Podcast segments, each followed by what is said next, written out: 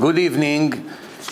Uh, we will continue today uh, the great series that we started, Path to the Just by Ramchal Luzzatto.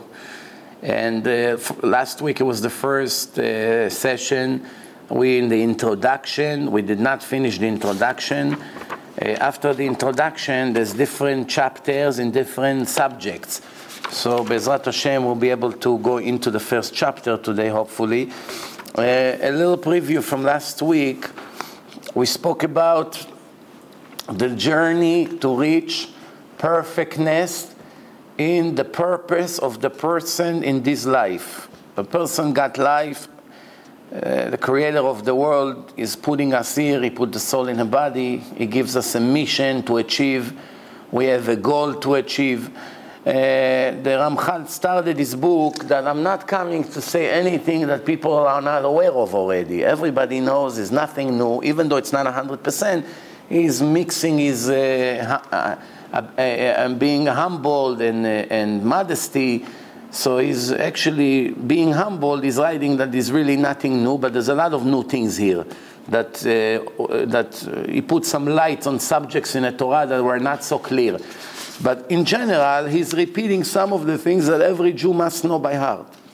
And he say, even though everyone knows about it, they're still not paying attention to it because it's so common and it's so known that nobody understands that this is the most important thing in life. And then he gives an example how many people mistakenly think that, uh, that really to become a chassid, chassid is one level above tzaddik, above, above righteous. There's righteous and there's a chassid. Chassid means even things that you are not obligated, you do for the sake of heaven, which is in a very, very high level. So he said to reach this midat chassidu, this level of being a chassid, many people think that they have to torture themselves, to fast, to roll in the ice and the snow, and uh, all kinds of other things, and to read all the Tehillim and to, to make a lot of confessions and that's really really not not the main thing in life. I mean it's important always you know obviously if a person fasts it's always good to erase the sins. If a person read Tehillim, he prays Hashem what can be wrong about it? It's fine. Don't get the wrong the wrong idea here. It's all impo- important. But one thing is we should know that Judaism does not teach the person that he has to or he must torture himself to reach repentance. No that's not true some sins that a person does, which we call Isurei Karet, the 36th restriction from 365 restrictions in the Torah, 36 of them are crucial. Crucial for the fact that the soul get cut out of life of eternity if someone commit that, that sins.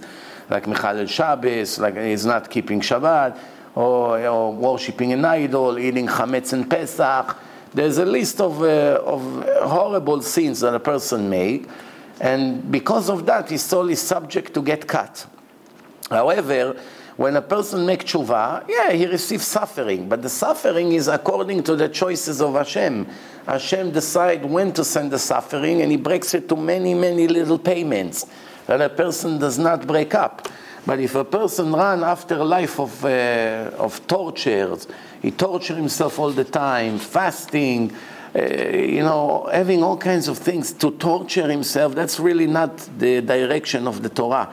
The Torah wants a person, this is maybe something that the Christianity uh, put in the mind of many people that if you suffer, if you make yourself suffer, it's good for your sins. Like I said, every suffering helps you to erase the sin, it's a fact. You cannot deny it. But thinking that this is the ultimate way to reach perfectness, the answer is no. The answer is, it's better you sanctify yourself, you invest in Torah, in your holiness, and you build yourself in a positive way. You understand? There's two ways. Sometimes you go to the doctor, the doctor said there's two ways for you to lose weight. One is to work out and cut off what you're eating. Don't eat junk. Work out. Do some physical work. You build yourself up. After three, four months, you lose your entire belly. There's another way, a surgery, cutting, sucking, this, putting you to sleep, then pain, stitches. Both way really supposedly achieve the same thing. But every normal person understands that the right way to do it is what? by building yourself positively, not uh, going into the negative way to reach the target. Okay, so this is, uh, like I said, the preview of the last week, of the last week's lecture, and uh, King Solomon wrote that uh, if uh, the beginning of wisdom, wisdom start with fear from Hashem. If you have fear from Hashem, then you can be a wise guy. If you don't have fear from God, you don't have any wisdom. You think you're smart, maybe you're smart in different things, but in the most important thing, you are not. Also, uh, in the book of Yov, it says clearly, "En irat Hashem hi chokhmah." Fear of God is wisdom. So really, it's very interesting. Wisdom, it's fear. Fear, it's wisdom. Do you understand what's going on here? If you think you're wise without having fear from God, you are wrong. If you think you can have fear from God without wisdom, it's also not, because the foolish people never afraid of God for what they do. People, most people behave in a certain way. If you tell them, listen, from this moment on, we put a camera on you and, and we broadcast everything you do. What happens is, from this moment on, they behave completely different. Why? Wisdom. You know, up to now, nobody looked at me. Now I have a camera, I better pretend, right? People are watching me. But the stupid people, even with the camera, they behave the same. I heard that they have all kinds of television show that they put people together in a house to live for a month, I don't know, whatever. And, and, and, and I hear that they behave like pigs, these people. Just like they behave in, after a few days that they get used to the camera, the truth comes out. That's foolish people. Smart person, even five years in a place when, every, when everything he does is broadcast to the world, would pretend five years, or 10, or 20, or 40 years. Why? What's the difference? How many years? Everybody sees you now. But there is a much higher level than the camera and the audience to judge you. It's the one that your entire eternity depend on him. He is watching you. That's a level of wisdom. It goes together. Every time we say Yirat Shamayim, fear from heaven, it's include many things in it. It's include fear from the punishment, but that's the lowest level. Because I say that even a dog is afraid of the punishment. The dog bites something he's not supposed to, and his master hit him once. Next time he's afraid to go there. He knows. He's afraid of his master. So even a dog understands not to do certain things that there is, is subject to punishment. So that's really the lowest level. Some people don't even have fear from the punishment which in reality they are lower than the level of animals, because even the animals are afraid from a punishment. So this kind of people are actually in a lower level. So fear is the lowest, fear from the punishment is the lowest level. But then the second level is recognizing who you're dealing with. You're dealing with the creator of the world, my friend. It's not just another thing. It's the, the ultimate, the most perfect thing you can think about. With him you're dealing here. So when you recognize who is in charge of you, who is your master, first of all, you feel proud to be a servant. And also, besides that, you know that you're dealing with something so great, then automatically it elevates your level of behaving and your level of service. Uh, we move on. The Ramchal says like this in the Torah, it says, "Va'ata Israel, ma Hashem Elokecha shoel me'emach." And now, Israel, what is your God asking from you? But to fear your God, to follow His way, to love Him, to serve your God with all your heart and all your souls. So the Torah gave us the right order. The right order. It's in the Torah, in the written Torah for those who have all kinds of doubts around it this is in the written Torah. What does it say? And now, Israel, what is your God asking from you? But, here is the list. To fear your God comes before love. Like I always say, if you have fear, you can reach love. You don't have fear, you don't reach anything in life. Even that love that you think you have, three months later is gone. The excitement is gone, and then you stay with all your sins. So, first, to fear your God. Second, to follow his ways. What does it mean to follow his way? To imitate him. The only one you have permission to imitate is God. Nobody else.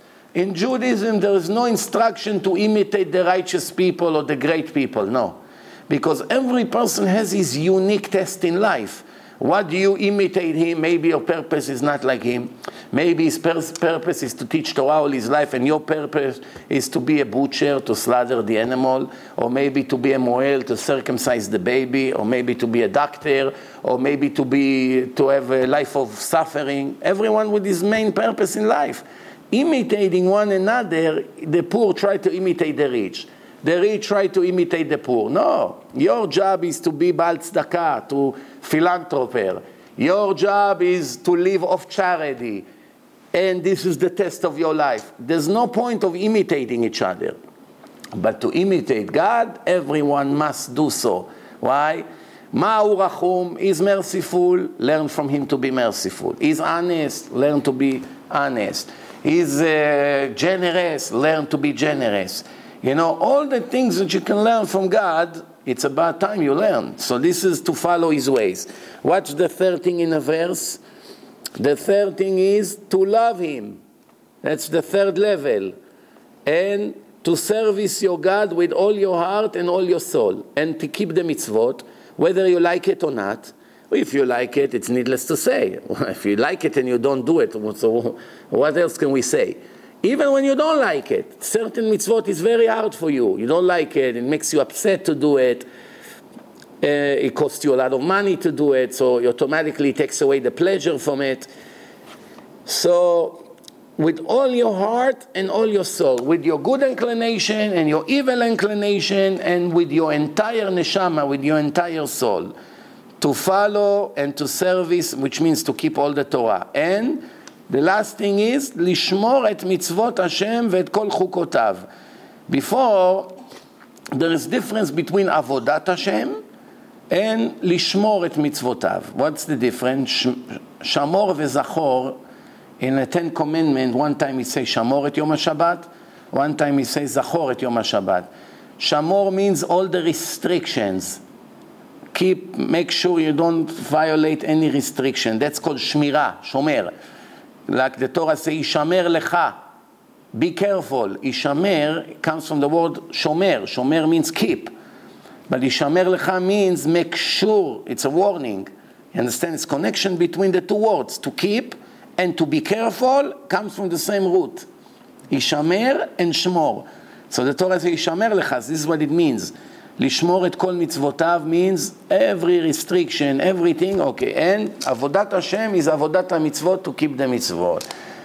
So we have יראת הרוממות, fear of heaven, following his way, loving him, the perfectness of the heart, which means clean the heart from all the negative, and then keeping all the commandments, five levels of a ultimate, perfect, righteous Hasid Jew.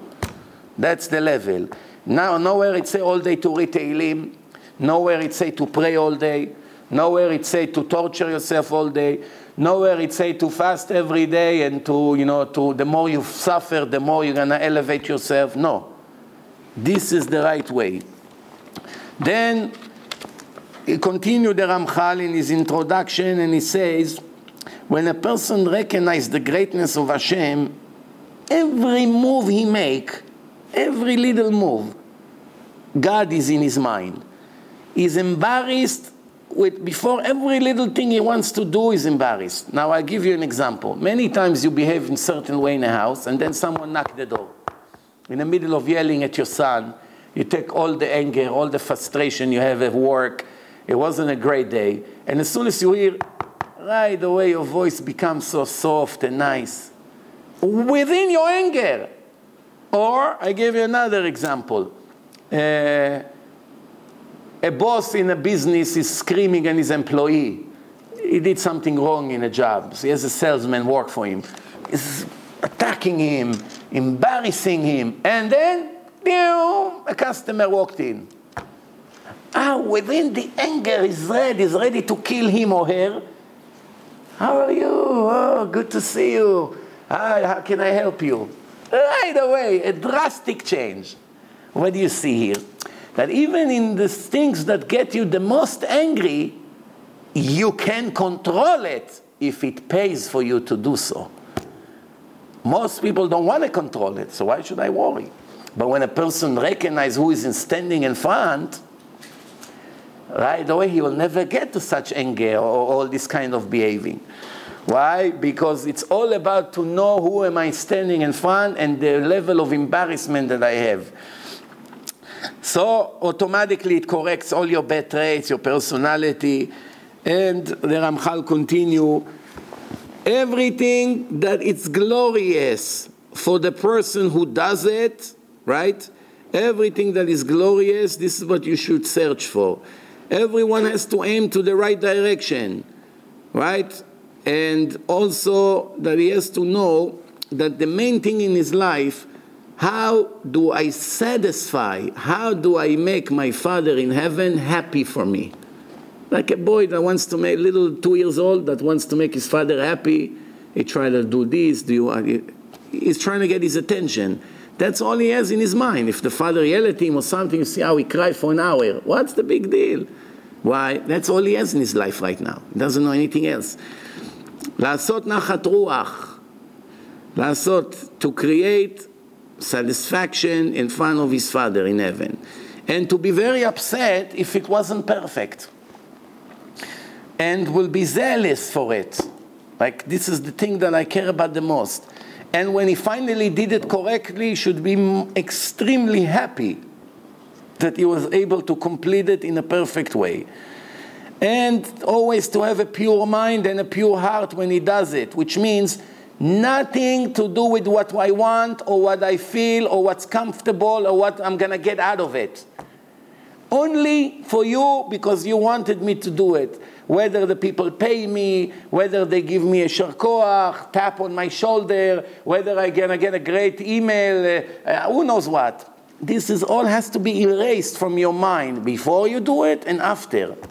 Has to be 100% for the sake of heaven. This is the highest level. This is the hardest thing in life. Many people understand there is God, the Torah is real, and you gotta, you better keep it before you lose everything. But how many can get that everything they do is only because you want it and I'll do it exactly as you want, whether it's good for me, whether I see it's good, whether I don't understand, whether right now I'm losing money, whether I get an insult, whether my friends would leave me. How many people had to divorce their wife for the sake of heaven? Who wants to get divorced? If, you ha- if you're happy, if they abuse each other, then of course you don't want to be with her. But if you love her, physical attraction, spiritual attraction, you, you name it. Real love. Not like all the fake loves out there. And now you found out that she's a very not modest woman and she does things against the Torah. And you try two years to do everything you can to wake her soul up. It just doesn't work. There's a limit how much you can do. The, the marriage no, has no value cannot be with her. She doesn't want to go to the mikveh. She doesn't want to keep Shabbat. She doesn't want to have kosher plate. She doesn't want to cook kosher. She dresses horrible in front of the kids. She speaks in a bad way. Almost everything is bad about her. How can you live with her? To sacrifice your love, to stay alone. Supposedly she goes with the children somewhere and you become lonely renting yourself some room in certain age and you do it for the sake of heaven, it's very, very difficult. Most of the people who did it, if you check, they didn't do it because she wasn't religious, because there was other problems with her. If she's a great wife and they had good relationship between them, let's say she agreed to go to the mikveh. She doesn't do anything, just that because she want to be with her husband and he doesn't want to touch her if she's not pure. He doesn't go to the mikveh. But let's say everything between him and her is fine and he, she's doing a lot of horrible things against the Torah, against God. Most people won't give her up, or she won't give him up. Why? Because I'm going to lose. But when your relationship with her is horrible, then all of a sudden you become righteous. No, she's not righteous. She doesn't keep Torah. That's really not the reason. Hashem knows why you dumped her. You dumped her because you have another girlfriend or something. Or you want to marry somebody else who waits for you or maybe she abused you and you're tired of her. With or without religion, you'll do the same thing. So it really doesn't matter. Now he's pretending. You know, I gave up my wife for, for, for the religion, for Hashem, Beloni. With or without religion, you'll do it. But some people, they give up the most important thing in their life for the truth, and that's a sacrifice. Because remember, the truth, no matter what, has to be always above everything you can think of. Everything. Good for me, bad for me, I love it, I'll be depressed, I'll be lonely, I'll be miserable, it costs me money, it took me 20 years to save this money. I'll give you an example. A person worked 20 years in a corrupted job. All day cheat customers. All day kill one after the other, stealing a thousand, two thousand, five thousand and all, almost all his customers are Jews. He's not allowed to steal from the Goyim as well, but over here he steals from his own brothers. And one day he become religious. Now he found out he has a million dollar cash on his side. It's all stolen money. How many people you knew that took the list of the customer and say, come back, I owe you 15, I owe you 30, I owe you 40, and he left with nothing, and he mortgaged his home, and he paid back everything because he want to start clean. How many? Can you show me one like this? This is a level of a real Baal Tshuva. How many people did it? Sometimes people, they, when they become religious, they do an act, one or two acts of tshuva to make themselves feel good. So they're willing to give $50, $40, $20, $25. But the 25 million that he stole, he doesn't touch. The 25 he stole from one of his employees. All of a sudden he became tzaddik. Rabbi, do I have to find the worker that I had five years ago and give him the $25 I cheated him? Why 25 yes and 25 million no? 25 doesn't hurt. 25 million hurts a lot. You understand what's going on here? Plus, you have to understand also one thing. Every person has a minimum red line that he won't cross. It's from zero to 100%. Every person has a rating, which he, he actually determined in what level is going to be, from zero to 100, 100 levels. For instance, if you have a person that is a conservative Jew, he drives to the shul with a car on Shabbat, sometimes they play piano, he smokes his cigarette, he answers phones in the middle of the prayer on Shabbat. So it's much 100% like the church. It looks from the outside, the guy drives to the church on Sunday, he's driving to the shul. But some conservative shuls started to pray in English, not in Hebrew. Because, you know, anyway, nobody understands Hebrew there. Most of them went to public school. It's very hard for them to read Hebrew. It's, for them, it's like us reading Chinese. Imagine you have to pray in a language you, you have no idea, don't know what, you just know how to read if you know how to read. Some, some of them read in a, in a book that it's actually written in English, but Hebrew words, in English pronunciation. So, so they, it's very difficult. It's hard to blame them. I understand what's going on here now. So, so this reform person that, let's say, is rated, let's say 30, 40, whatever, in his level, because he, let's say, eat kosher, he does some things, right? So now, for him, he looks at the conservative who pray in English like he's a total wicked person. Pray in English? Are you a goy? Reality, but even he has a line that he looks down to people below him. Not always they really below him. Because it's better to pray all your life in English, even though you don't understand the words, than one time to start your car on Shabbat. But he doesn't understand it. He thinks, I'm good, I'm going to the shul with the car. Eh, the rabbis made it up that you don't, you're not allowed to drive. But it says clearly in the Torah, do not create any fire. It's clearly, nobody can argue, it's a verse. Don't create fire anywhere you're going to live.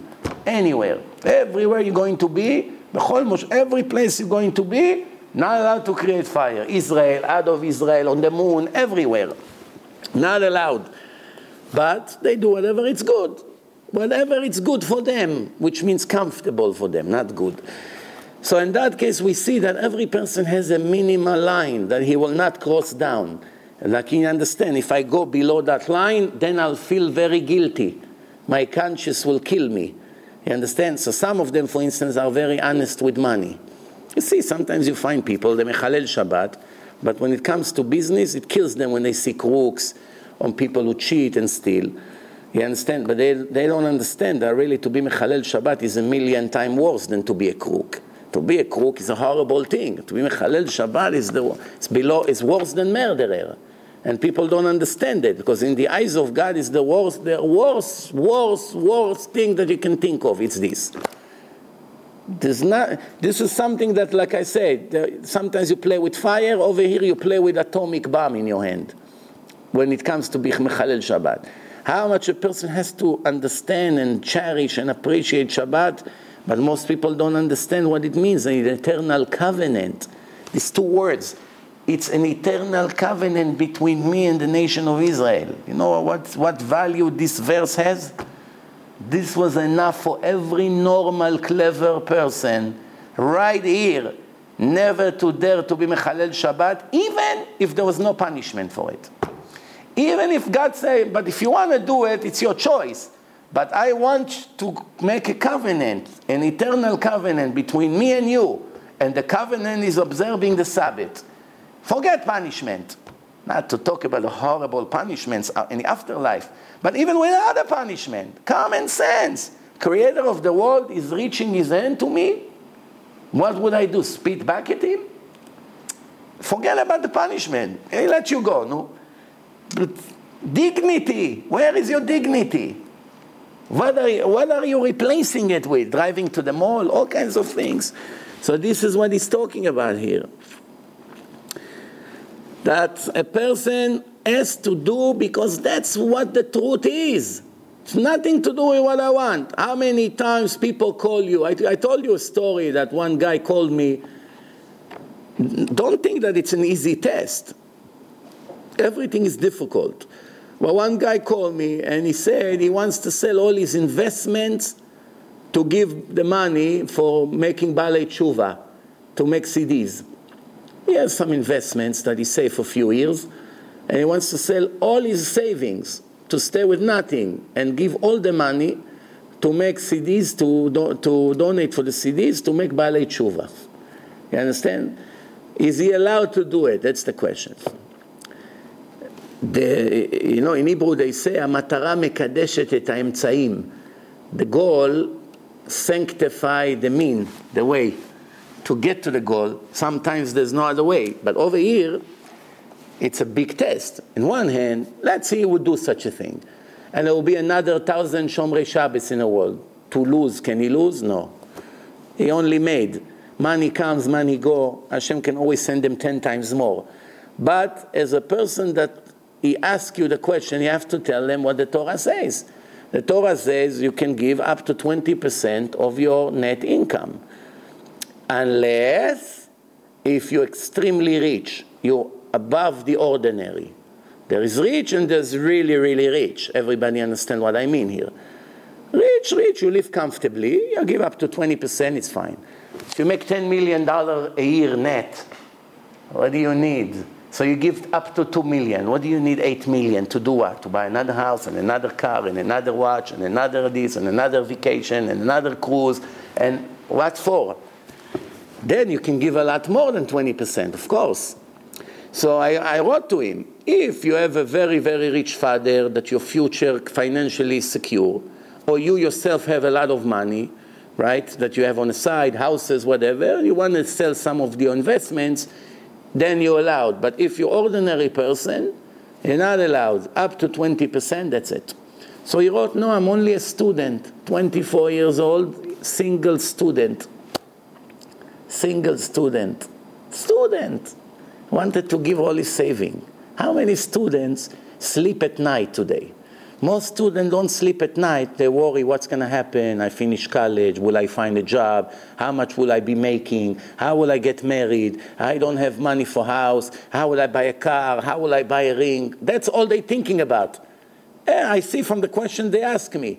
Here comes the hero, wants to give everything out and say, whatever happened, I trust Hashem. Nobody ever lost from doing the right thing. So there is a continuation to that story. I said that story in one of the lectures. Few days later, I get an email. I get an email. Some woman, she sends me an email. You said in your lecture there's a guy that I just described to you. And I have a daughter. She's very, very similar to this guy you're describing. She also wants to give out. She's also a student. She's also and also. I think maybe it's a good match. Maybe we can get them together. so I asked him permission. I said, look, People heard about you. They are so amazed by you.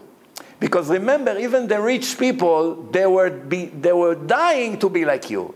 But their tight heart doesn't let them. They want to be generous like you. It's not that they don't want. They know this is what Hashem wants, that you care about others. But the evil inclination doesn't let them. So when they see someone is like that, believe me, they appreciate him. You know the story I once said that in, in uh, Greece, there was, a, there was a competition between Athens and Sparta. Two teams, one against the other. The stadium is full of people, and an old man came with his cane. You know, he came like this. So he's looking for a place to sit. So uh, he comes to the side of his fence. You know, he's from Athens, so he looks around. Nobody gives him his chair. So he said, okay, nobody rise for me. Nobody care that I'm walking like this. I'm in 80 years old with my cane, walking like this. So he went to the side of the opposite, the, the fence of the other team. So when they went there, one of them right away got up. He said, hey, grandpa, come, have my seat. I'll stand. So all the fans of Athens, that none of them rise, rise and started to clap for that fan. How much this story teach about life. To know the truth and to do the truth is not always the same. The distance could be sometimes from one side of the world to the other. Not none, every one of them knew that the right thing to do is to rise and to let this old man that probably barely walks with his cane, his legs hurts, have mercy on a stranger. So what? And that's a great thing. But why none of them wanted to rise? Because they don't believe in God. And they don't know that whatever you do, you never lose. And they don't know that you're also subject to a punishment. They don't know that. That's what made them pretend that they don't see Him. But if God would come to you in your ear and say, hey, what are you waiting for? You fool. Don't you see an 80 years old man, his knees are collapsing? Get up before I give you a smack. Right away, get up. Oh, I'm sorry. Hey, grandpa, come, come, please, clean the chair for him. Come. Can I help you? Can I go get you, buy you something? Right away, change his attitude. No? Even if his rabbi would walk by. you see, the rabbi, he rises right away for the old man. Why? It's an embarrassment. Anyway, so I asked permission from this student, and he said, Yeah, why not? I put them together. Now, to be continued. we'll see. Hopefully, that will be one of the greatest stories. How you talk about one thing and then the next thing you never know. Maybe you make a shidduch. We'll see. Anyway, so we continue. And the Gemara continue, the Ramchal continue like this. It says like this.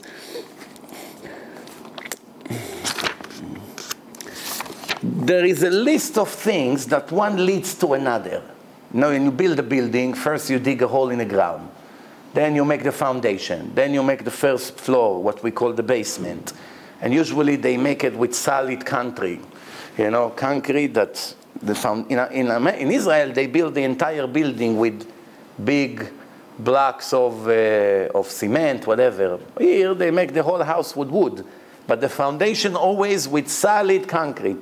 At least the foundation, because everybody understands if you don't have foundation, you don't have anything. Then after that, you build the frame, and then the windows, and you put the doors, and then the floors, whatever. There's a, there's a, there's an order how to do. One thing leads to another. How do you build your life? First thing, this is based on the Mishnah, Rabbi Pinchas ben Yair. This is in Masechet Avodah Zarah in the Gemara, page 20. Rabbi Pinchas ben Yair say, Torah מביאה לידי זהירות. The more you learn Torah, you become cautious. You're more careful about things you do, things you say, the way you walk, the way you eat, the way you behave, the way you dress, the way you give money, the way you take money. You are careful in everything that before you did not pay attention, careful, not careful, didn't bother you. Now you're starting to watch carefully about every move you do. What, do you see right away? That the level of your sensitivity, of your irat shamayim, right away rise tremendously. No? Zeirut, caution, bring to zrizut. What's the opposite of laziness in English? What's the right word? The opposite of laziness. Someone who's very fast to do, to help, is not lazy. How do you call somebody like that? Dynamic? Dynamic. Dynamic. Some words that not, does not exist in English. Maybe in America there's nobody like this. So they say we might as well not make a word for it. Anyway, there's nobody. Huh? Workaholic. Workaholic, it's a curse, workaholic. It's not a, it's not a compliment. You got the point what I mean or no? In Hebrew it's called zrizut. Zariz, active, positive, active, to do, run to do. So, okay, then what? זריזות מביאה לידי נקיות. Once you dynamic, active, fast, this, that, what happened? It brings you to a level of nekiyut. Nekiyut can be few things. One is the heart is clean. You clean your heart. How you clean your heart? You give back money that you don't, don't own. You pay back loans. You apologize to people you offend. Slowly, slowly, you clean your life from all the dirt that attached to you. It can also be clean, nekiyut, clean the way you dress, the way you always, you know, in your personal life, how you behave. Nekiyut, bringing you into prishut. Prishut means a person that is not addicted to the material world. He doesn't care about the, the, the food, delicious, not delicious, from today, from yesterday. It's not spoiled. It's food. I need to be full. That's what I need. I don't care. This kind of bread, that kind of bread from today, from the morning, just came from the oven, doesn't care about this. Has salt, doesn't have salt, all kinds of things like that. נקיות מביאה לידי פרישות, פרוש מן העולם. Doesn't care about media, doesn't care about news, doesn't care about sport, doesn't care about cars, doesn't care about fancy schmancy homes, nothing bothers him, nothing is on his mind. He only focus on the reason that he was created for. What? My relationship between me and God. He puts me here. Why did he put me here? To enjoy houses? That's not the reason. To enjoy vacation? That's not what he created me for. To be an athlete? He did not create me for that. To watch half of my life games? He didn't create me for that. To run after nice clothing, He did not create me for that. To enjoy delicious food all day and all night, He, was, he did not create me for that. So he's thinking, thousands of things. Did He create me for that? No. Put an X on it. Did He create me for this? No. Did He create me for that, for that, for that, for that? The answer is no. About everything materialistic, the answer is no. So the conclusion is, what did he create me for? He gave me Torah. What does the Torah say? The Torah tell me what I was created for. To learn a lot of Torah, to follow the mitzvot, and the most important thing, to correct the negative traits that I born with. That's it. And that's all I care about. That's called parush. I know few people like this. I know few people, like, I know personally people like this, that they don't care, they don't know, they live in Israel, they don't know who the prime minister is. They don't know anyone. They don't know one person from television. They don't know one person from politics. They don't know one person from sport. They don't know the streets around their homes. They don't know, unless if they walk to yeshiva through that street. Three streets away, 20 years in his neighborhood. Tell him, you make a right in that, where? What do you mean? It's three blocks away from your place. i never been in that place. From house to the yeshiva, to yeshiva to the house, nothing. Vacation? doesn't know what it means, Bechlal. You know, to go try suits in the store.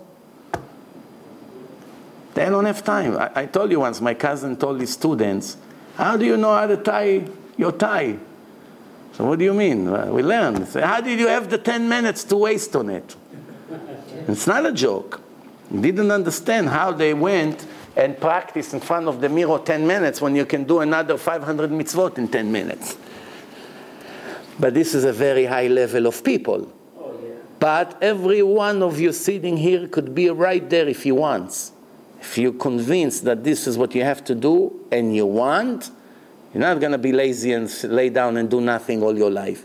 You really want to work very hard, every one of you can be there. Guarantee, even if you're dumb, even if you're not talented, even if your memory is horrible, even if you don't have a penny in your pocket, even if your parents are against you, they hate religion, they don't, everything you may say will not be used as an excuse for your protection.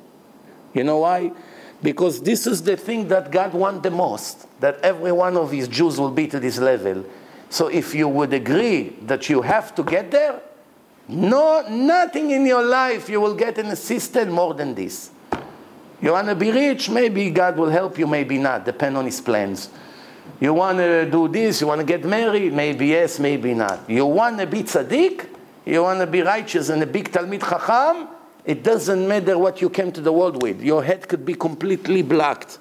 If you show him you want, you see he'll open up your head. 100%. If you pray for spirituality, God will answer you much faster when you play for money when you pray for money and other things. Try. Try one month not to ask for money and for house and for cars and for, for the boss to be nice to you. Leave these things alone. Only one month just focus, Hashem, just make me very close to you, improve my holiness, improve my level, improve my understanding, improve my learning, improve my memory. I want to learn more hours. I want to remember what I learned. I want to understand more. One month, you pray only for that, and you see right away a total improvement in your whole life. And if you do not ask for anything from the Gashmiut, from the material, material world, you'll get it one way or the other either way. Why? Because you're asking for the main thing, the secondary thing comes attached to it. And this is what we say every day in the prayer when we start the Tfilat Shmona Esrei, Mashiv Ruach Umorid Geshem. What does it mean? What does it mean, Mashiv Ruach Umorid Geshem? Huh?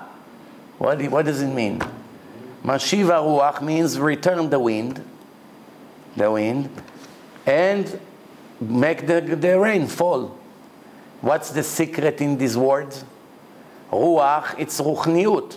Ruchani, ruach, ruchaniut. And Geshem, it's gashmiut. Mashiva ruach, if a person is returning the spirituality to his life, Hashem morida geshem. Hashem will send you all the money you need for your yeshiva, for the kids, for your new tefillin, for this, for whatever you need. You want the most expensive meat, the most kosher meat, don't worry. You need the best matzot, don't worry. You need new sukkah, don't worry. First, you work on your spirituality, everything will come as a package deal. But if you pray only for material, material, material, you stay bold on both sides. No material, no spiritual, no nothing. Unless if you must be rich. Some people, they must be rich, otherwise they will not be created. Even they pray all their life to be poor, they'll stay rich and become richer. Why? Because this is the purpose I made you here. I'm testing you in your generosity. So what's the point of making you poor? What do I need you here? The test is medicine. What am I going to give you? A test in math? What's the connection? You want to be a doctor or you want to be a mathematician? Everyone has his job in life. And פרישות מביאה לידי טהרה. Once you exclude yourself from the materialistic lifestyle, it brings you into purity. You're a pure person. Pure. No impurity sticks to you. And if you're pure, then it brings you to the level that I've been talking about all along, above righteousness, which is called chasidut, midat chasidut. And if he gets to level of chasidut, then for sure you're also humbled. Nothing offend you.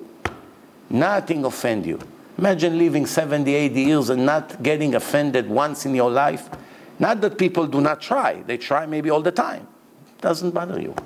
I always tell people, this one hurt me, this one do this to me, this one, this guy, this boss, this policeman, this. I said to them, let me ask you a question. If a dog would bark at you and insult you, barking, barking in front of everyone, you go like this, you get offended from a dog? I say, no. So why you got offended from this person? So what, you compare him to a dog? I say, he's worse than a dog. Sure. If he's in a level to offend you, to insult you in public, is worse than a dog. Dog is not wicked. He is wicked. He's worse than a dog. Many of the things we do makes us worse than dogs, worse than any animal, not necessarily dogs, any animal. So I say to him, imagine that a dog barked at you. Why are you getting offended? He doesn't understand. He doesn't learn Torah. He doesn't know he has to correct his personality. Completely secular. Doesn't understand God, Shabbat, kosher, nothing, generosity, honesty. He doesn't know. These terms never came to him once in his life. What do you expect from him? If a big chacham yelled at you, then I understand why you got offended. Oh, I understand. Oh, already, that's a person who knows, and he offended you, then I understand.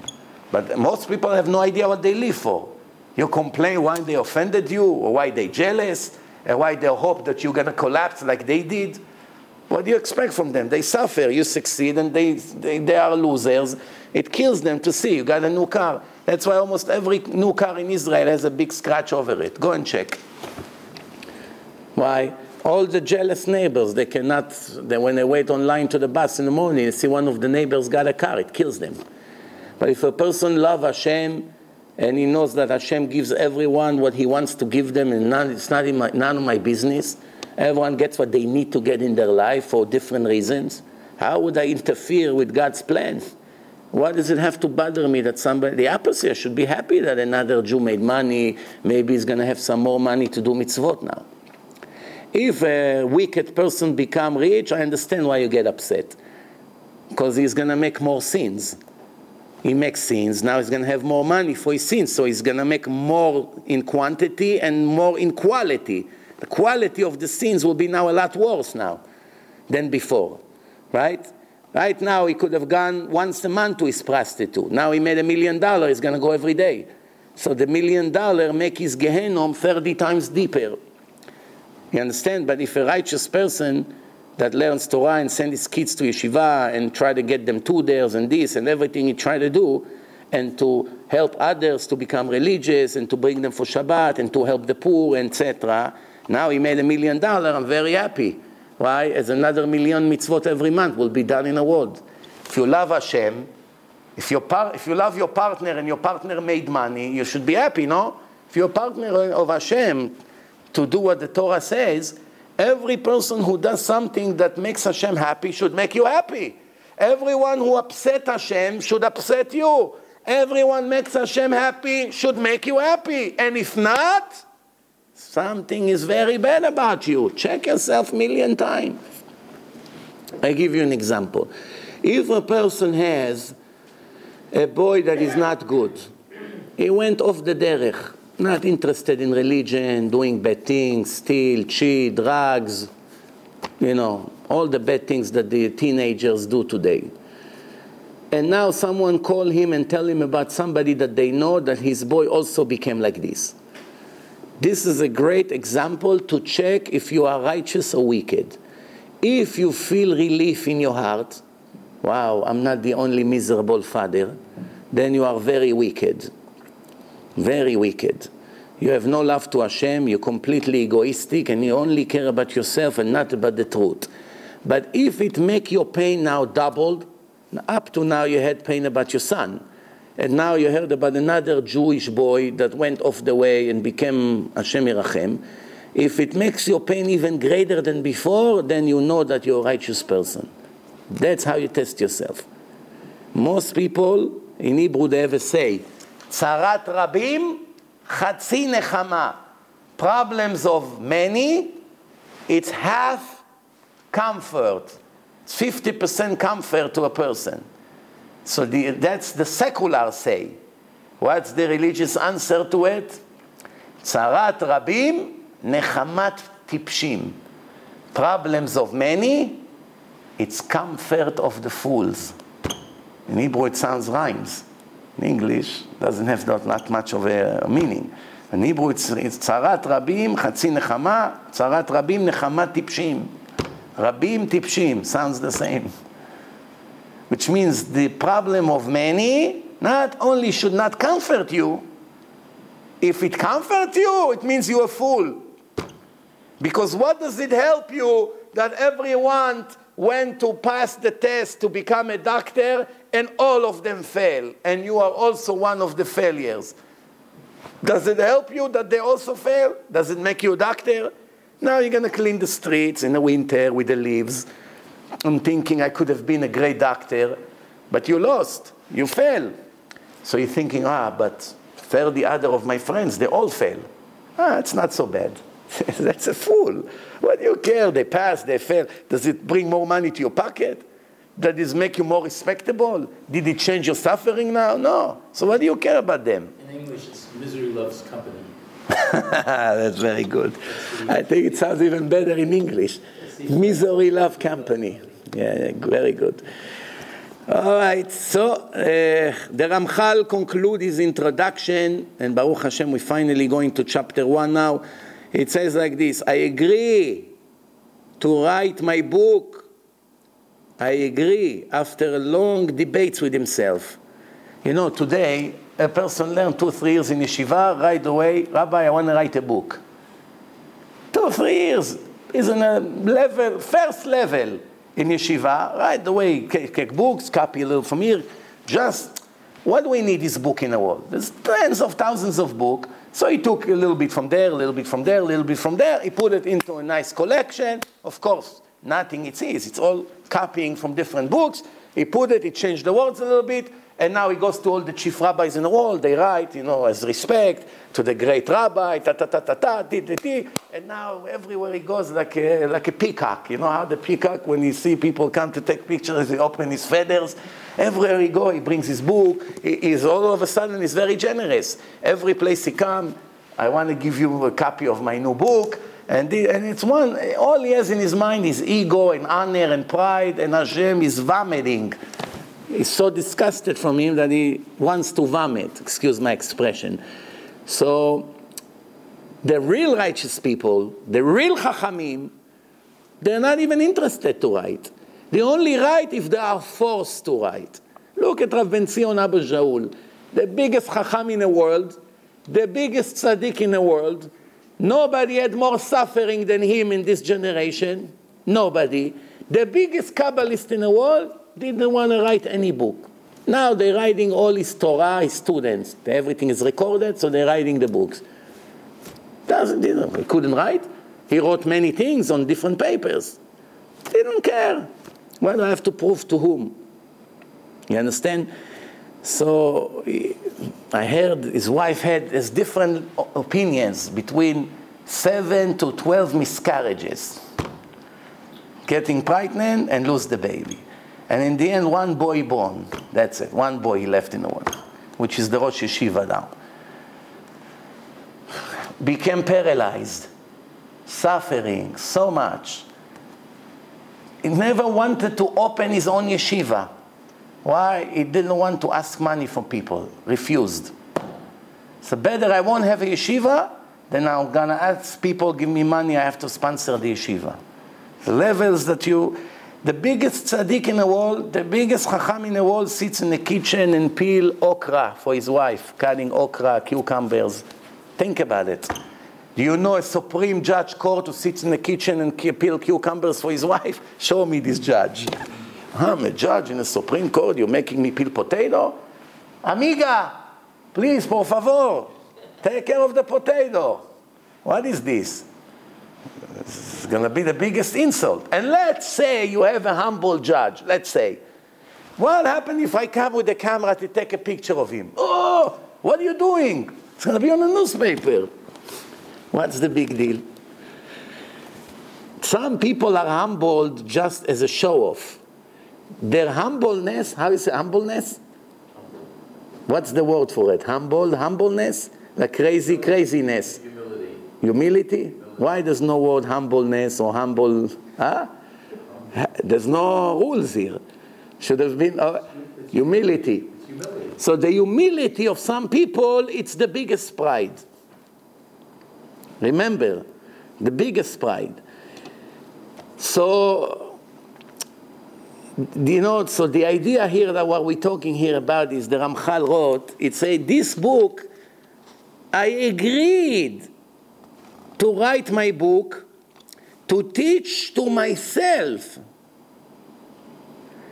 and to remind others the condition of the service to reach the highest level, perfect level in life. And I will explain each one of the levels. Remember how many levels? In the verse in the Torah, five different levels. One, two, three, four, five. I will explain each one of them and all the things who relates and connects to it. How you gain it, or chas v'shalom, how you lose it. How you be careful from not losing it. And the more you read in it, and everyone who will read in it will find comfort in it. That we should all learn together how to fear our God and never forget our obligations in front of Him. That the law of nature and materialism always do everything it can to make us forget and not focus on the right mission in life. How true it is, how true. It's worth billions, this verse, this sentence. The more rich you are, the less time you have for Hashem. Guarantee. And if you see a wealthy person that is very religious, check with him 20 years ago when he wasn't religious. You see, he was double or triple than what he is today. In his learning, in his this, in his that. I'm not talking about zchuyot, merits. Yeah, when you rich, you can buy a lot of mitzvot. Maybe he has now much more mitzvot because he sponsors Torah, he gives money to yeshivot. Yeah, he could gain a lot more now. But in his personal perfectness level, the money usually 99.9% of the cases make a person busy with his possession, with his businesses, with his future plans, and automatically it makes him neglect, not intentionally, not that he wants to be righteous, not that necessarily he wants to be ungrateful to God that gave him all this wealth. No, that's not what leading him. Of course he doesn't want. When you stop him and say, hey, Mr. X, you became a multimillionaire, but look at you, I was with you in yeshiva. I'm looking at you today. You went down 100 levels. Say, you know, you're right. If he's honest, sometimes he's gonna, you know, get upset. But if he's honest, you know, you're right. That's the cost of doing business in Manhattan. And I was there in yeshiva. I didn't go and see what's around me. Now it's much harder. They admit. I speak to some of them. But what can I do? Right away, they begin to defend themselves. But what can I do? I have children, I have tuition, I have this, everything, we know everything.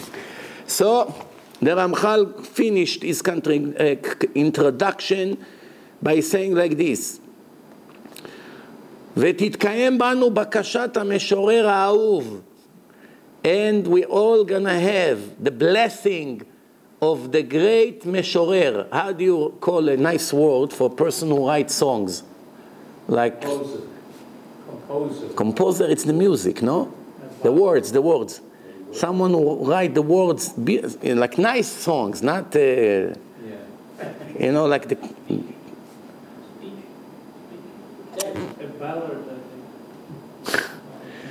You make me feel not so bad. I, I thought, I, I mean, there's many words in English. Sometimes I'm trying to think. I never heard a word like this before. Thinking so many years in this country, I never heard this word. I guess they're not, ex, they're not exist, or they exist, but nobody really use them. But he's, he wants to say, דברי המשורר האהוב, the loved songwriter, who, who is the greatest songwriter in Jewish history? King David, very good. Oreni Hashem darkecha, please Hashem, show me your way. Ahalech be'amitecha, that I should walk in your path. Yached levavi leira et shemecha, dedicate my heart to fear your name. This is the conclusion of the introduction, the last verse. God, show me a way, that I should walk through your path, your truth, dedicate my heart to fear your name. This is what the king of the world asked from God.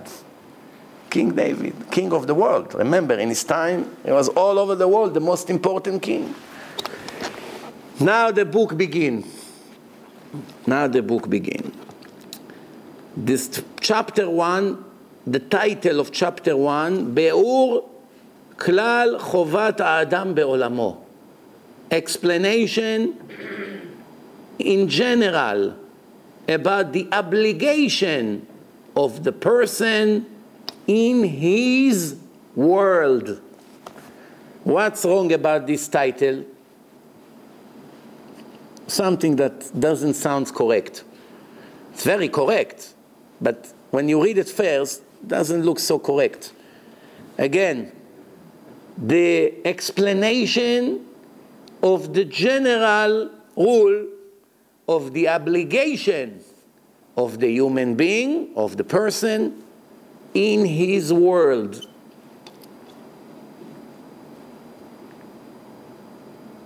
In his world, whose world? person's world. In the person's world. It is to correct, Why it doesn't say in the world? Why it say in his world? Because everything else doesn't matter. What matters is what he is. Uh, Because there are two kinds of worlds.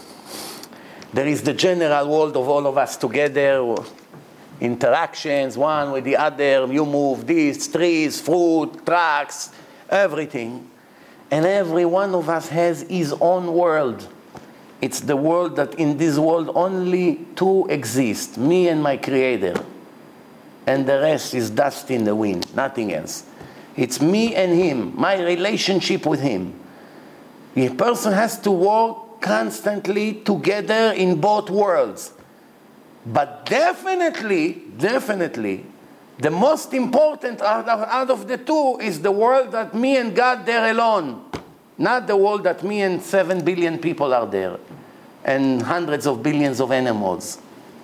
The world that me and God are together alone, like in a closed room, are much more important to me than the rest of the world, which means if there is a wedding tonight, when I go into this wedding, I have two worlds to cross the world between me and my God, and the world underneath between me and the people.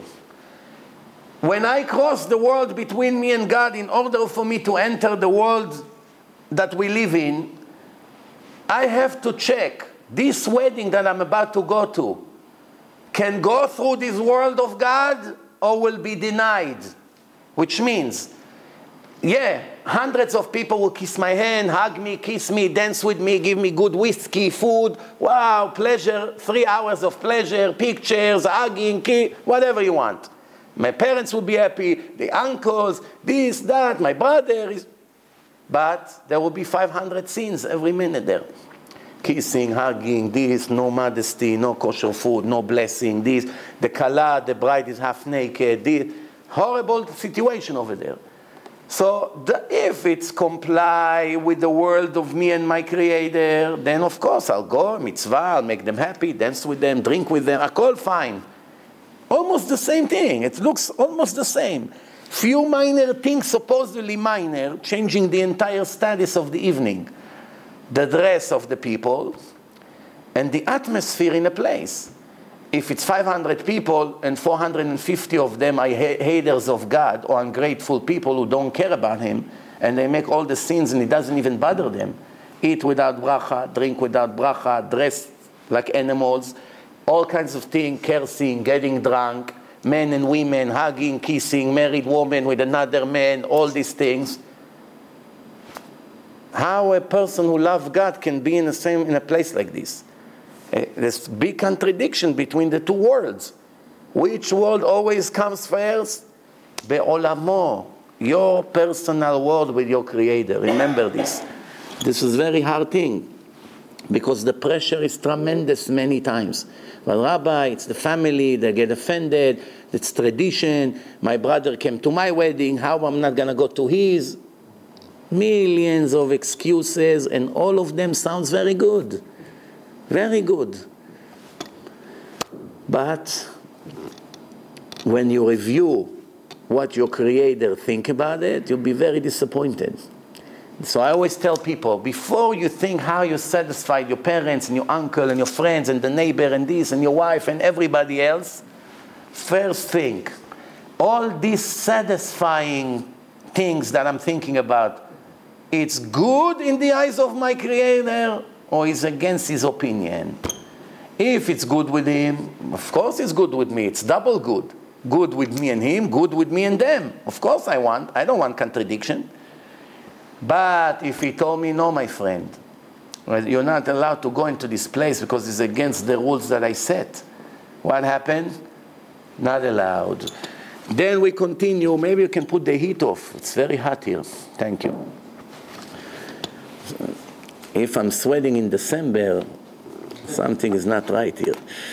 So, the beginning of this book, יסוד החסידות ושורש העבודה. Every Jew must learn this, this book at least a hundred times and know it by heart. They have it in English. Path to the Just, Luzzatto. Yesod, the foundation of the Hasidut. Remember what Hasidut is? The ultimate level to reach in this life. ושורש העבודה, and the root of the work, of the service. Atmima, the perfect service. The root of the perfect service. Who is שיתברר ויתעמת. That is, that it will be clarified and confirmed by the person what his own obligation in his own world and where he has to aim his direction and his uh, uh, in his, his progress in everything that he works very hard in his life. Let's translate it in simple words. Every person has a mission. Every person has a destiny. Every person has to reach some. This is from here to here, from here to there, from here to here. If a person will not invest a lot of attention and a lot of thinking, where is that goal that belongs to me? Not to my neighbor and my brother and my wife and my friend. No. Where is the goal that I have to reach? You will never reach it. Rule number one you cannot get direction if you don't have the address in your pocket. You understand? You don't have the address, there's no point of searching for direction. Many people in this world are switching direction from moment to moment. You know why? Because they don't have an address. They don't have a destination. Ask 99.9% of the people in the world. Jews! Goyim, there's nothing to talk about, besides some exception to the rule. But Jews! One secular Jew in the world knows his direction in life. Mamash, 100% like another species in nature. Woke up together, in a mood, not in a mood, wants to get up, doesn't want to get up, sleep, drink, eat, go down, go up, go to the beach, cheat, doesn't go to work, has a girlfriend, whatever he does, it's it's things that happens by the moment and they are directing him and usually based on his desires. Usually the steering wheel of the secular person in the world is his desires. The desire drive you. You now ate a big, big meal, you stuff, you can hardly move from the couch. If it's up to you, you snore now on the couch until the morning with your belly outside, big bowl of watermelon, some seeds, a little whiskey, you fall, you, you fell asleep on the couch. But now you need a cigarette because after the meal comes the addiction. So you ask, you scream to your son, Moshe, bring me my cigarette from the closet. Abba, there's no more, it's empty. What happened? The boy is too young and it's late at night. You're afraid to send him on the street. Maybe somebody will kidnap him. No, it's crazy here. Send your boy out there, one crazy person will see him. Come, come, I'll give you a ride. Never see him. You know how many missing people you have in the world? No idea. One day they left and they never came back. Nobody ever know where they are. You live 30, 40 years, one of your kids is missing. Just the thought what can be done to them every moment destroy you. Destroy your life. It's much, much better, chas v'shalom, to know your kid died than to know somebody kidnapped him and who knows what they do to him. Molest him, abuse him, prostitution, maybe he's three floors under the ground. is suffering every minute. The thoughts, or if your son is a prisoner by the Hamas or by these cruel Iranians or who knows what, just the thought, what can be done to him, kill you. If you know he's laying in a grave, you have a peace of mind. Okay, you lost him, it's, it's hard, but at least you know nobody is torturing him. Because everybody understands between horrible torture and death, it's much better death, no? Everybody understands. That's why even in Judaism it's permitted to pray that a person who is tortured in a hospital to pray that he will die fast. As allowed. Mitzvah. You got there, please Hashem, take him away already. Take him to your world. Take him, take him. Why? You see how much he suffer? It's mitzvah. We want him not to suffer, but Hashem wants him to suffer. So with our prayers, we're helping him out. Maybe instead of suffering two months, he'll suffer a month and a half. But it would count like he suffered two months because it's the power of the prayer. You reach the correction in a faster way thanks to the tefillot, to the prayers. So anyway, what we have here, most of the secular Jews and non-Jews in the world, they have no direction in life. They don't feel that I'm in this world to achieve something spiritual because A, 90% of them probably don't even believe in spiritual. And those who believe in spiritual, what they think is spiritual is total nonsense. One guy believe in Buddha, and one guy in this, and one guy in that, and everyone with his nonsense. So those who think that they are in a spiritual life, uh, they dreaming big time. So most people don't even know what spirituality is. Obviously, they cannot understand that they are here for X amount of time to reach an ultimate spiritual level. They don't, they don't, it's not in their league bichlal. So they are lost before they started even. The rest that understand there ha- has to be something more than materialism in this world, and they searching for that. Most of them don't find it. And those who finally found Hashem, those who finally found Hashem, name to me how many of them knows their ultimate goal, their destination. You know, one of the most common question that I receive from religious people is how do I know what's my goal in life? How do I know what's my tikkun? How do I know what's my, my purpose? מה היעד? מה הייעוד שלי? מה התכלית שלי? There's all words, similar words in Hebrew. My purpose, my tikkun, my correction, my goal. It's all the same, more or less the same thing. Very hard to know. Let me ask you, please. Something here is not clear. We already know for many, many lectures and the film that I made, Torah and Science, I explain it over there very good, I think very good. And over there I said that we know there is a creation, there's a creator, and the more sophisticated is the creation, it indicates about the brilliance of the creator, and we never found any creation without a purpose. And in this creation, we are the most important thing in the puzzle from this whole world. So that means we are the masters of this world. The world was made for us. We are in charge of the animals, of the raw materials, of the metal, of, this, of, the, of the glass, of everything you have, of wood, everything, everything is in our hand. And the world was created for us. It's very obvious. Every fool knows it. So, is it possible to think that the Creator put us here in charge of this whole thing without telling us the instruction and the purpose of this world? Here comes the answer of course not. So, where, where, where is the manual? The Torah. Torah means in Hebrew instruction. Torah. Beautiful. So now we have the Torah. So we have now the Torah. You read the Torah, you know the 600 commandments, you should do, you should not do, you know this whole thing. But how do I know my individual direction? Obviously, not, no two Jews are the same.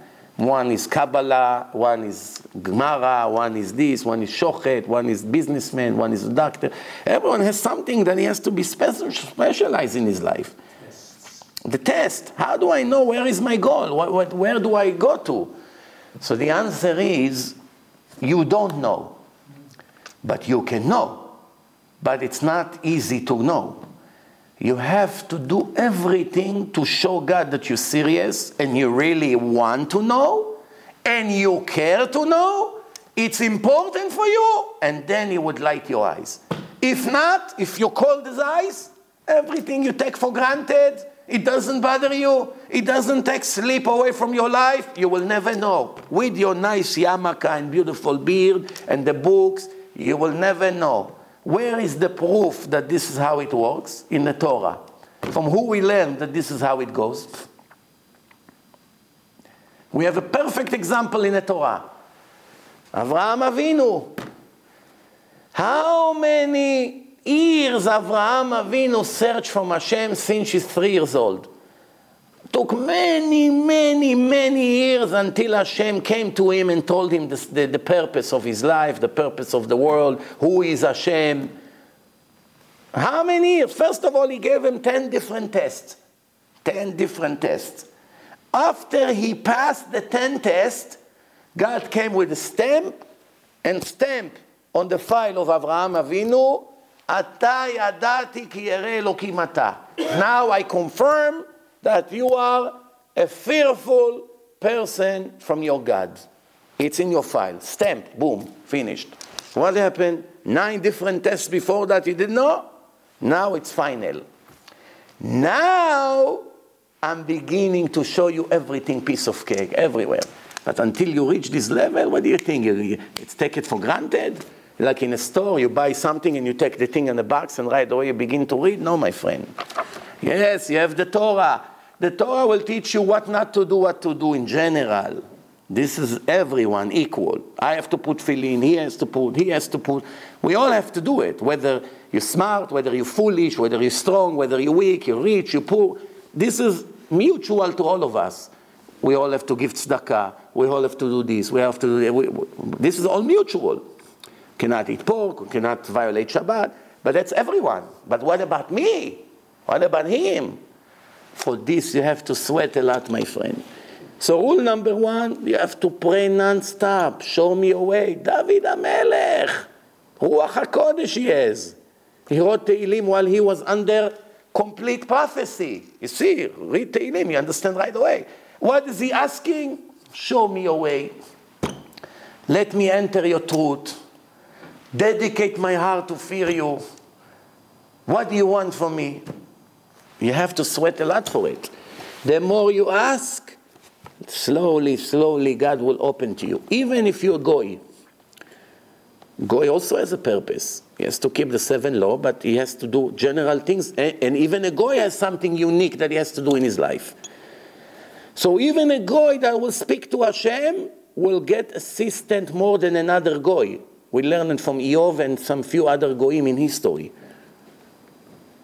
So every person can reach it, but with hard work. What is it like?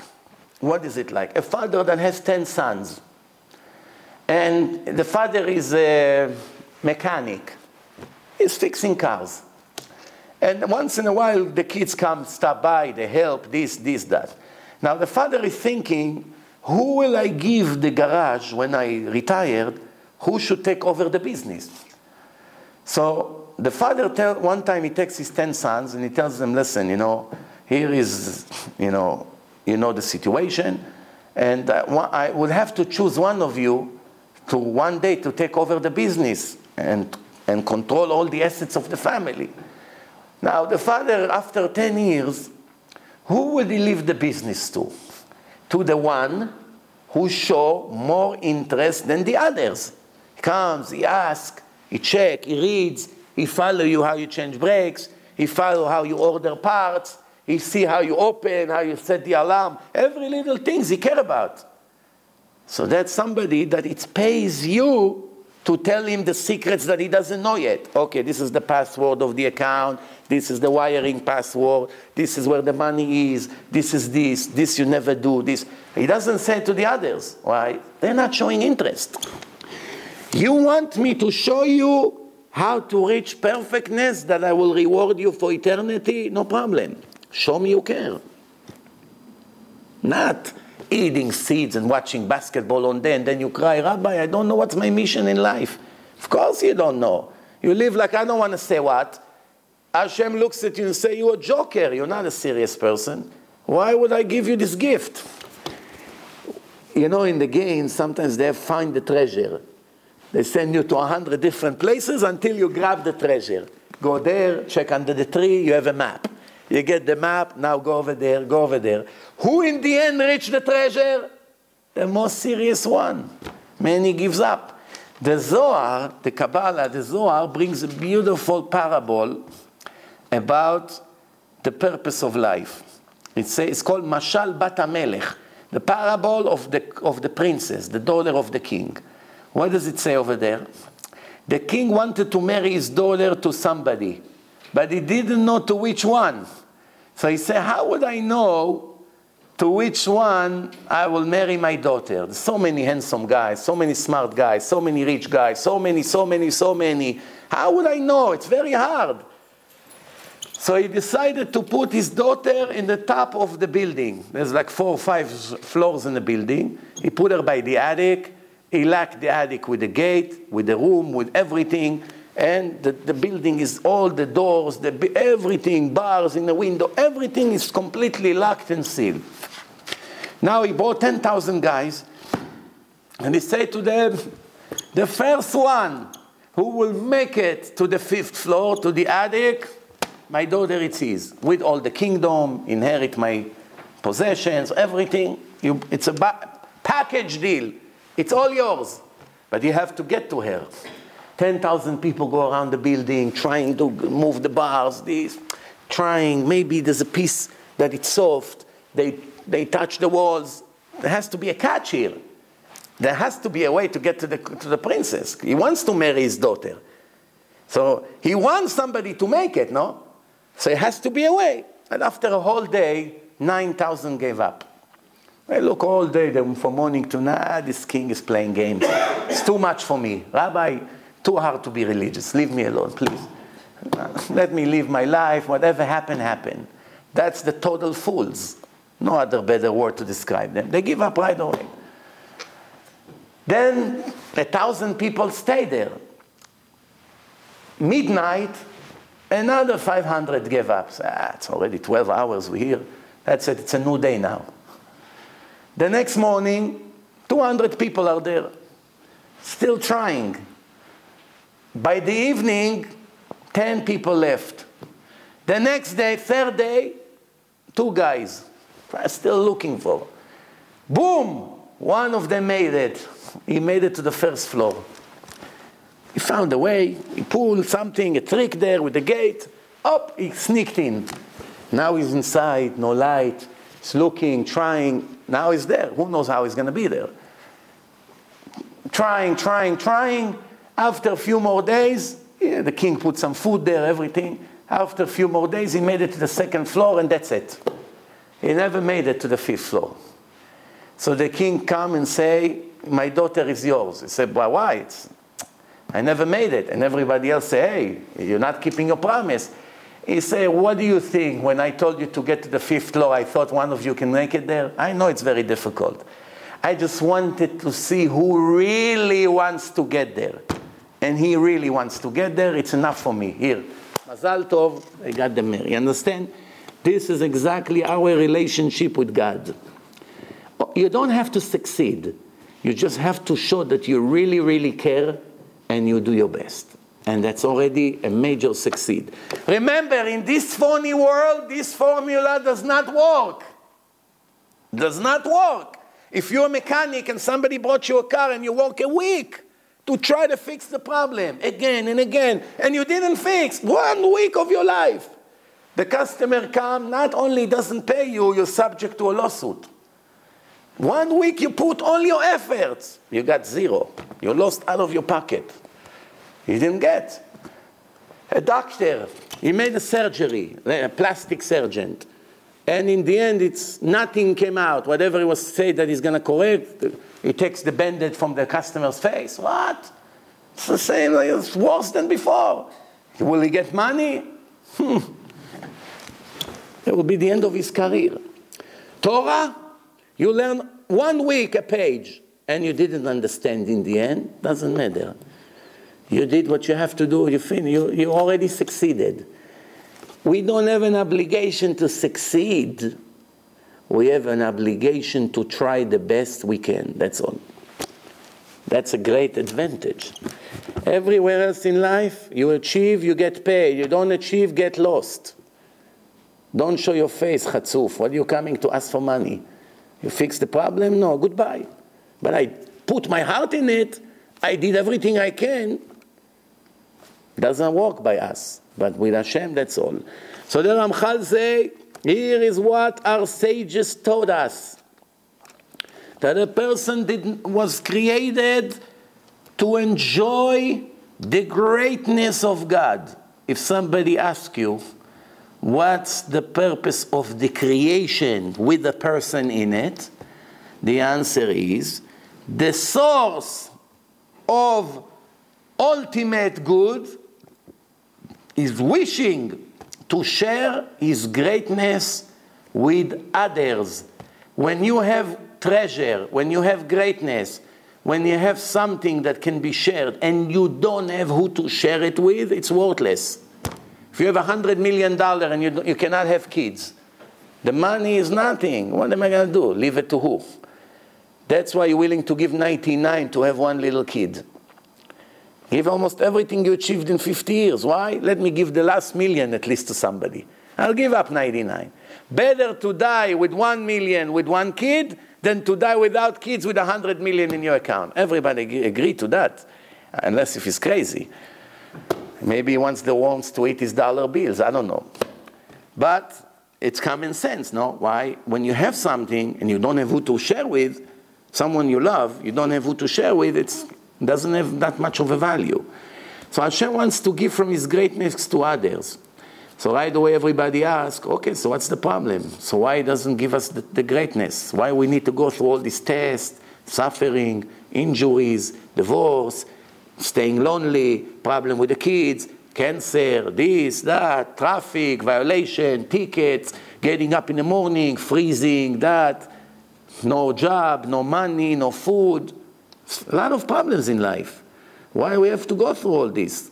You want you created us to give us from your greatness? Why where is this greatness? Just give it to me and that's it. But there's a problem now. If a person gets something without earning it, he cannot enjoy from it. Check. I'll give you an example. If you walk in a bagel store, you may get $10 an hour. You work 10 hours a day, $100 cash by the end of the day. In days that it's very busy, you work very hard from morning to night, you're exhausted. Seven in the evening, you come, your boss is in a little room. Boss, I'm leaving. He takes, a, let's see, pays you daily. The day that you work like crazy and the boss saw, good job, buddy, good job. When the end of the day come, you come, you go like this, here, I'm leaving. You get your $100 bill, you're not embarrassed. I kill myself for it. But in the days that it was horrible, rain, snowstorm, no customers came, all day you sit, read newspaper, drinking coffee, eat croissant, one or two customers came all day. And the boss is looking, wow, I'm losing money all day, paying salaries, employees, manager, electric, no customer come. The food gets stale, he's, he's furious. Now when you have to go and ask for your $100, you're dying. What's the problem? I'm here 10 hours, 10 hours of my life I gave. I deserve to get paid, no? That's the deal. But you don't enjoy the 100. At least not to get it. Same thing, you come to me, I said, you come live in my house for a week. I give you a car, I give you a credit card, I give you food, we do your laundry, we serve your food, we, everything you want, you just go like this. We have, Baruch Hashem, a team here. We serve you. Say, wow, you, you're really going to do it for me? Yeah. Okay, so you come. One day, we run to you, Senor, okay, what do you want? Okay, right away, everything. Next day, so no, no, don't worry, I'll, I'll bring it up to the kitchen. No, no, no, God forbid, don't move. Yeah come, yeah. no problem. Third day, no, you're beginning to annoy you. You say, oh, no, no, no, no, you're not allowed to walk. You just came here, we're serving you. No, no, come on. Uh, no, so don't give me anymore if you don't want me to help. Then the fourth day, you see me taking the garbage out. Right away you run, let me help you. No, no, it's very light. No, no, no, please, stay. Wow, why? Who wants to touch garbage? You're with your beautiful suit. Now the garbage is dripping, smelling, heavy. Have to go to the street, touch the dirty garbage. Maybe there's a squirrel jump at you in the middle of the night. It's a lot of, it's not so convenient. Why are you killing yourself to help me? To vacuum the car, to wash the car, to go to the grocery, to drive the kids to school. Why? Because you're not enjoying receiving because you know you don't deserve it. You're suffering. That's the nature of the people. Some people, it takes them a week. Some people, it takes them a year if they're ungrateful in their nature. But in the end, there is a limit to how much a person can get without earning it. Feels not comfortable. Why are we like this? Because God made us like this. If we don't earn it, we don't deserve it, we don't enjoy from it. One or two, three days we enjoy a little bit, then we begin to feel uncomfortable. It gets to a point that we really suffer. That every time they put the steak on your plate, not only you don't enjoy, you really suffer. You're embarrassed. You feel, I wish it wouldn't happen. What happened? A week ago it was great in the first time, and now after 50 times you suffer? Yes. That's the spiritual nature of our souls. So the question is, why God made us like this? He could have made us that we don't feel this suffering that somebody give me. Give me more, more, more, more. The more you give me, the more I enjoy. A leech, a bloodsucker. What's the problem? Well, you, you wanted us to be born here, to give us all the greatness. So make us enjoy the greatness without this embarrassment. No, what's the answer to that? The answer to that, impossible. Why? Because God did not create us. Who understand what I said? He did not create us. We are a part of him. That's what's the difference. It's not that one day God did like this and created a soul. No. The Gemara say clearly the secret. The soul, it's a part of God Himself. The soul that He blew into Adam's body, it's a spiritual, divine piece from Himself. That's why the soul is eternal, God is eternal. The soul has no image, God has no image. The soul has no dimension, God has no dimension. The soul is not subject to time, it stays forever. The soul can split millions of times into million and it still doesn't have a measurement. It's completely different than anything physical. Everything that God has, the soul has. The soul is merciful, the soul has shame. All these things that God has, the soul has. The problem is that when you push the soul into a physical piece of garbage, which is the body, all the time desire, food, sleeping, women, this, honor, ego, anger, all these bad things is the Yetzer Hara, then it's a combination of the good and bad attached. Who's gonna win? That's the war of life. So that's why we have the original traits of God Himself cannot be changed. God cannot be changed. It's the ultimate perfect way.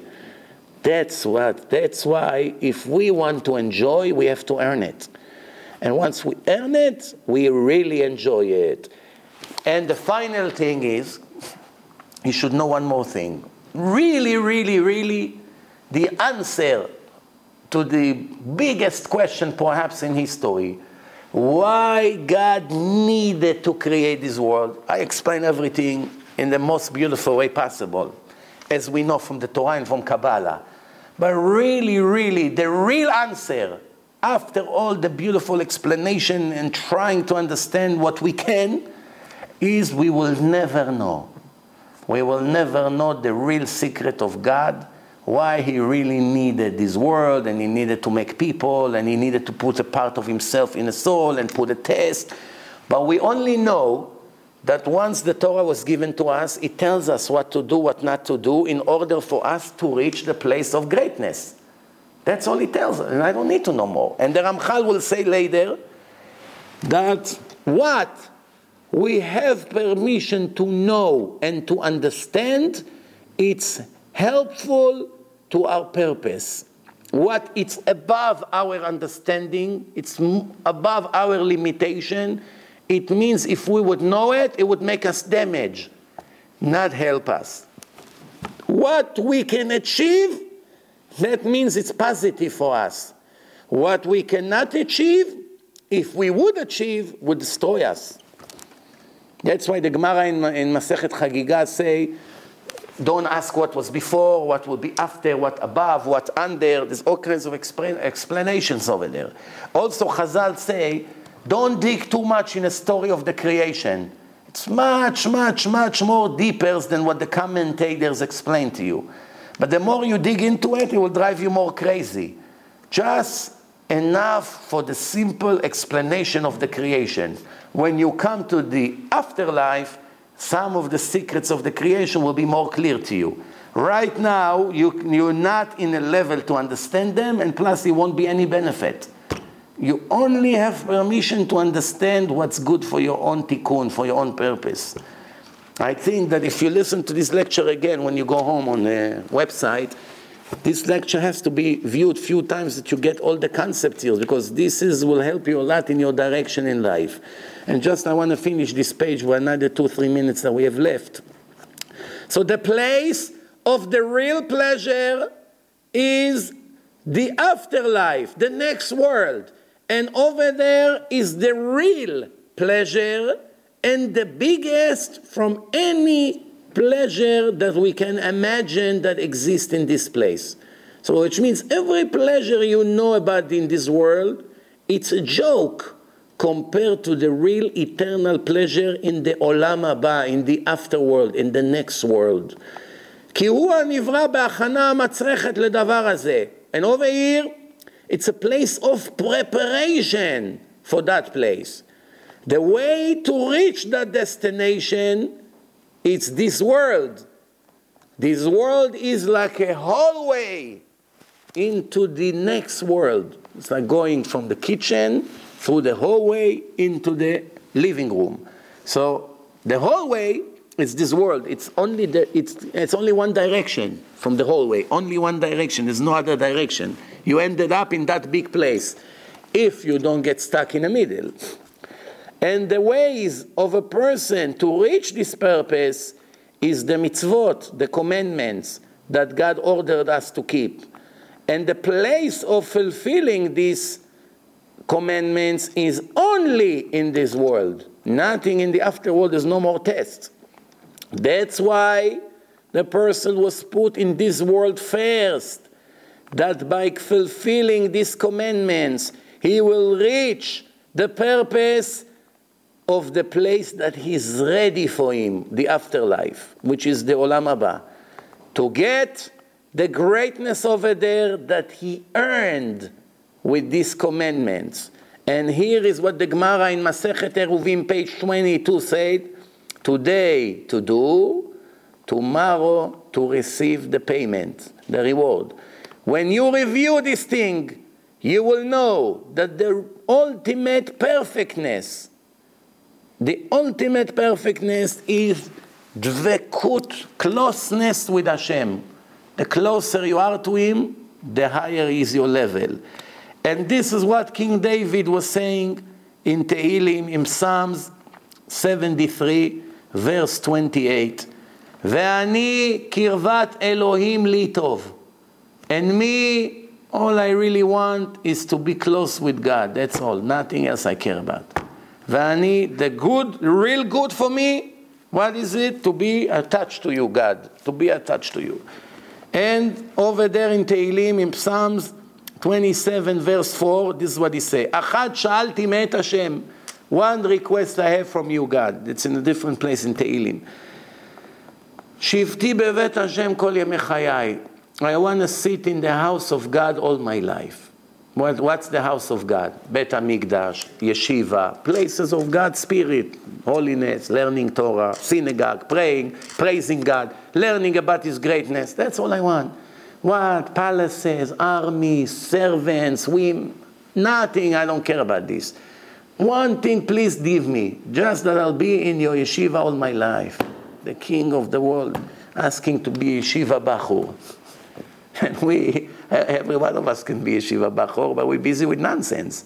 Then while he was begging you, I have, a, I have obligation, I'm a king, I have to serve the people, I have to answer, I have to check the women cloth pure, not pure, for their husband. He has a very busy life, very busy schedule. I wish that you take me from here and put me in yeshiva just to be and feel the greatness of your Torah, and that's all I want.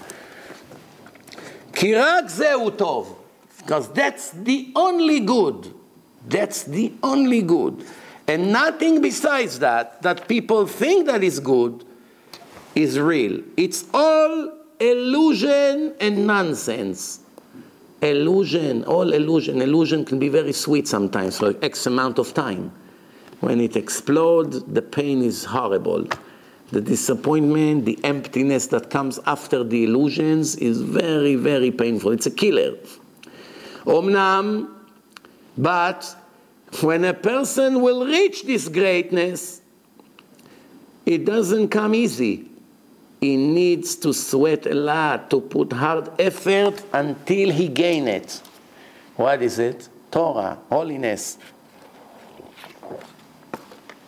To do everything he can to be close to Hashem, to stick to Him, and the way to do it is the mitzvot and the ways of the Torah.